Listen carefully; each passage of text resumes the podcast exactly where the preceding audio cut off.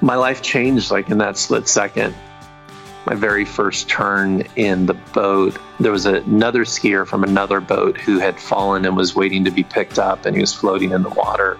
What started as a fun day of water skiing quickly turned into a nightmare.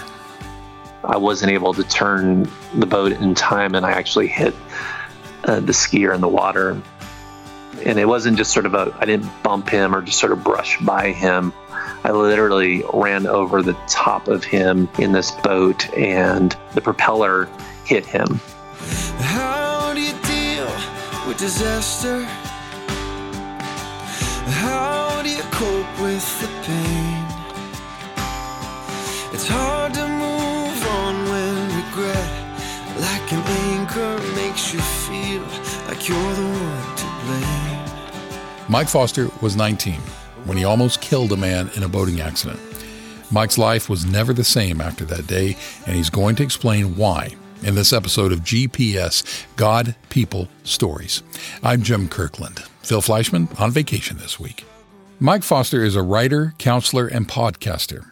After he shares about life after that accident, you'll hear a message from Billy Graham about tragedy and second chances. Wouldn't it be wonderful if we could turn the clock back and go back to those moments that we turned God down when we had a chance? Keep listening for the rest of Billy Graham's thoughts later on. Of course, you can always go to findpeacewithgod.net anytime you want to hear full sermons from Mr. Graham. They are available for free in the Billy Graham audio archives at findpeacewithgod.net. GPS. God. People. Stories. I had a pretty traditional upbringing. Uh, went to church every Sunday morning, VBS, Vacation Bible School in the summer. Mike Foster grew up in Southern California.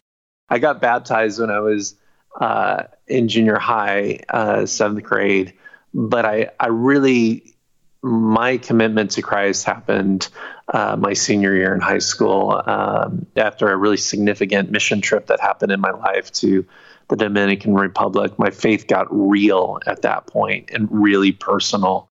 That commitment to Christ would forever change Mike's life. And just a few years after his faith became really personal, something else happened that would change Mike. So it was, uh, I was 19 years old, and uh, a couple families were hosting some college students, and we went for a water skiing trip at the Colorado River. And it was my first time water skiing. It was my first time out to the Colorado River. I was super excited. This is all new to me. It was a Memorial Day weekend and made an attempt to water ski, and I was not very good.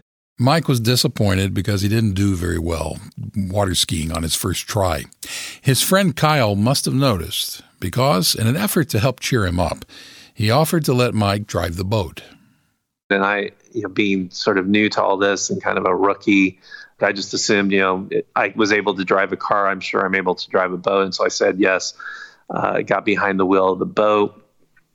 The skier, I'm pulling the skier, and he motions to me that he wants to turn around and go the other direction. So literally, my very first turn in the boat, um, I began to turn the boat, and there was another skier from another boat who had fallen and was waiting to be picked up and he was floating in the water.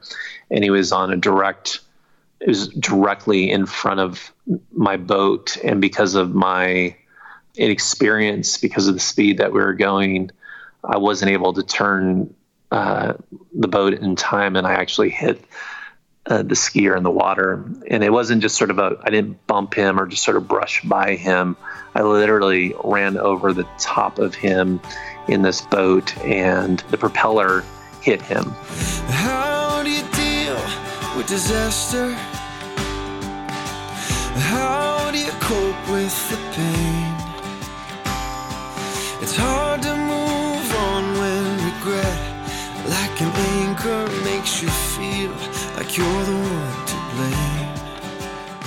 Mike had just experienced a moment he will never forget. We turned off the boat, and I could literally see the pathway of, of sort of the wake of the boat. And then I saw the skier, and I saw you know, the blood. I saw this unconscious body just sort of floating there. It all felt so absolutely surreal. Like this cannot be happening. But it had happened. And Mike's first instinct wasn't to try to help the man in the water, it was to run away. There is a sense of just wanting to escape it all and leave it all and just um, and that's what I felt in my heart. And obviously, I couldn't because I was literally in a boat. And but I actually understand hit the hit and run mentality, right? This wiring inside of us that says, "I want to leave this place. I want to get as far away from this pain, this trauma, this thing that I've done." What Mike had done was severely injure the skier. He'd be permanently disfigured. The the propeller hit his head, also his arm, and the head trauma caused him to basically some brain damage where he actually had to do a lot of physical therapy to get sort of his cognitive skills back and uh, his arm would be permanently mangled and disfigured and it, it was a lot in the days and weeks following the accident mike fell into depression and shame and guilt my only solution and my only thought to what I had done was to hurt myself, to punish myself, to think as this was some sort of penance for what had happened on the river that day. Mike had never been in trouble with the law before, but because of the severity of the accident, he was facing the potential of six months in jail. In the end, though, the judge suspended Mike's sentence. And then I just served three years of probation. I had to take a six month boating safety course, paid a fine. Um, so that was the legal ramifications. The victim also filed a lawsuit against Mike's parents and the friends who owned the boat. And there was something else that made Mike's guilt even worse. I never saw the skier again. The only moment I saw him was when he was in the water. And so there was never that moment of where I could apologize. I did it through court proceedings, I did it through sworn testimonies, but never able to connect specifically with the skier. Mike was not in a good place. There's rock bottom, but I also believe that rock bottom has a trap door where we can even go lower. And I felt like this season of my life, there was there were several trap doors that opened up that brought me even lower. No more. I quit. I've had enough. I wasn't made for this. So, how in the world did Mike get out of those trap doors at rock bottom? Well, in the days immediately after the accident, his support group was key. There was relationships that were just engaging with me where I wanted to separate and wanted to to isolate and I, I think I look back on those days and go, if I didn't have that group, I don't think I'd be here. If I didn't have the church, I don't think I I would have survived. Um, that's just, and I, am not overstating that. I think that's just the reality of uh, what was going on in my brain, in my head, in my heart, in the distortions and the the chaos. And without community, I wouldn't have made it. Another thing that helped Mike was getting involved in ministry. I remember my very first ministry experience was leading worship at a junior high boys small group in a backyard, which was probably the worst possible way to start your ministry life, uh, trying to lead young teenagers in choruses. But something happened in that moment for me where I'm like, I love this. This is this is a disaster, but I love it and I want to do more of this. And so I began to uh, get more involved in serving young people. And then uh, actually was hired to be a part of the church staff. And today, Mike has his own ministry. It's called People of the Second Chance. My ministry is all about helping people feel less broken. I write about the topics of hope and shame and despair and grace. And so I have curriculum, a small group uh, curriculum that helps people process their not so perfect stories and find grace in that. And I counsel people, I train leaders on how to minister to hurting people in a non shame based, non judgmental way. And I have one message, and my message is grace, and it gets expressed in through writing, through training, through speaking, and through one on one counseling. Through all he is doing, Mike is ultimately pointing people to Jesus as the only way to fix their pain and brokenness.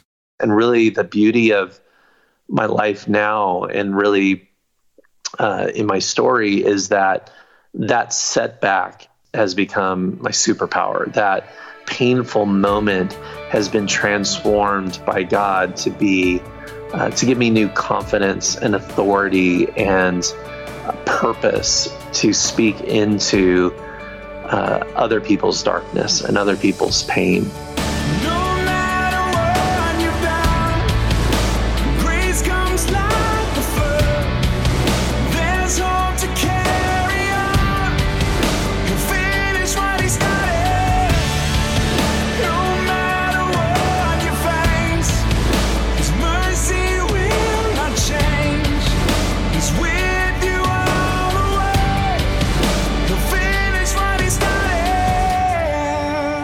Mike Foster knows that God gave him a second chance after that terrible accident on the Colorado River years ago. Do you find yourself in need of a second chance? God is waiting with open arms, and He'll forgive your past if only you confess it and surrender your life to Jesus Christ. Do you want to learn more about how to do that? Just check out findpeacewithgod.net. That's findpeacewithgod.net. And in just a minute, one final thought from Mike Foster. You're listening to GPS God, People, Stories, a podcast production of the Billy Graham Evangelistic Association. The little book of Jonah is a book of miracles, it's filled with miracles. Billy Graham. The word of the Lord came unto Jonah. But you know, Jonah wasn't happy about it. He didn't want to be a fire and brimstone preacher in Nineveh. So Jonah decided that he was going to flee. Immediately, when Jonah got on board that ship, tragedy began to occur. A storm came up.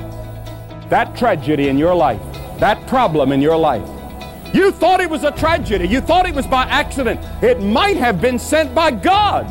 Maybe God sent it like He sent this wind to blow up the storm, to wake you up, to cause you to repent of your sins and turn to God while there's time. And then the Bible says, The word of the Lord came unto Jonah the second time.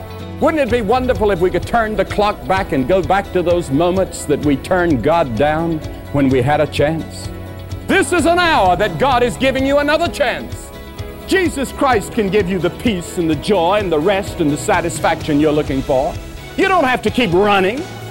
Just go to the cross, and in the cross, God has provided everything that you ever searched for and ever wanted and ever longed for. Have you found Christ? Does He live in your heart? If you feel yourself hungering to have Jesus Christ live in your heart, go to this website, findpeacewithgod.net. That's findpeacewithgod.net. Our guest on this episode of GPS has been Mike Foster. Mike's ministry is called People of the Second Chance, and its purpose is to make a positive impact in the lives of people who feel hurt and broken because of their past. We asked Mike if Billy Graham had made any impact on him that he wanted to share with us. Whenever I saw Billy Graham on television, I certainly obviously loved what he had to say, but I was always fascinated about here was this like humble, kind of normal guy having this profound impact in the world. And so Billy Graham gave me a lot of hope and we are praying that many people can find hope in Billy Graham's teaching about God's Son, Jesus Christ, on a relatively new platform. It is the Billy Graham channel. It just launched this week on a permanent basis on Sirius XM satellite radio.